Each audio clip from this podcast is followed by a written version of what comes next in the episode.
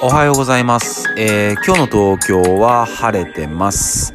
えー晴れてますけど今日は最低気温が1度とかでむちゃくちゃ寒いみたいですね。おはようございます。えー今日で、え166回目の放送です。で、えー今日は、えー12月の、えー16日ですね。うん、もう残すところ、ほんとあと15日か。うーん、ね早いですね。うーん。で、これは、えっと、今日から、えー、何回放送と、えー日にちを言うことにしました。まあ、お便りいただいて、うん、こうした方がいいんじゃないかっていうお便りいただいたんで、うん、リアル刺激さん、ありがとうございます。もう完全に先輩だと思います、これは。はい。でもありがとうございます。えー、で、今日は、えー、まあ、昨日ちょっとね、その、今年1年の、えー漢字の話を、えーしたんで、ちょっと漢字の話をまた少ししたいなと思います。で、僕は、まあ、昨日の放送を聞いていただいた方は、えーご存知だと思いますけど、まあ、僕は今年表す漢字は、まあ、正しい、一回止まるっていうので、まあ、正しいっていう感じにしました。で、実はもう一個、えーこれもいいなと思ってたのがあって、えーそれは何かというと、えー、恩、えー恩義の恩ですね。うん。恩っていう感じです。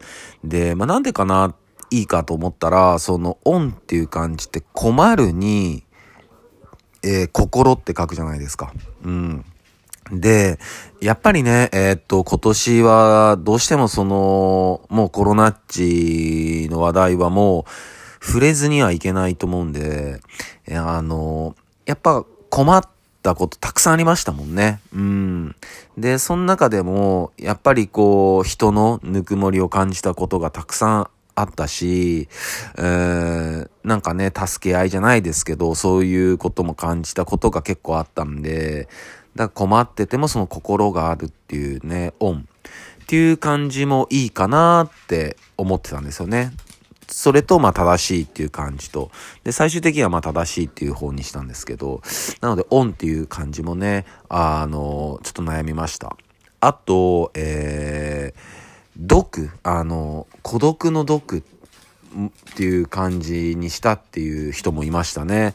うん。やっぱこう、一人になったりとか、うん、決して、あの、ネガティブな意味じゃなくて、うん、まあ、それこそ僕が昨日話してたようなことですよね。うん、一人になって、まあ、向き合って、自分と向き合ってとか、うん、そういう意味で、まあ、一人、孤独の毒を選びましたっていう方もいましたね。うん、すごくいいと思います。あ、そうだなと思いましたからね。うん、うん。で、まあ、漢字って、これ前の放送でも一回ぐらい話したかと思いますけど、漢字ってやっぱこう、まあ、中国は入ってきたんだけど、こう、成り立ちにすごく意味があるじゃないですか。うん。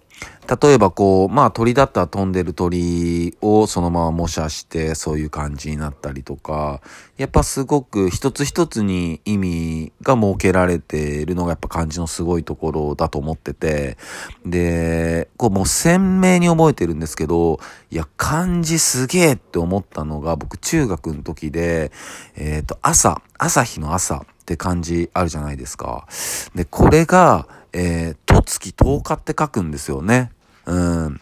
で、とつき10日って、まあご存知だと思いますけど、えー女性が妊娠されて、まあ、産むまでの、まあ、なんつうのか、年月じゃないか。あのまあ、それ、日、日付？日付っていうの？うん。それがまあ、とつき10日ってまあ、言われてますよね。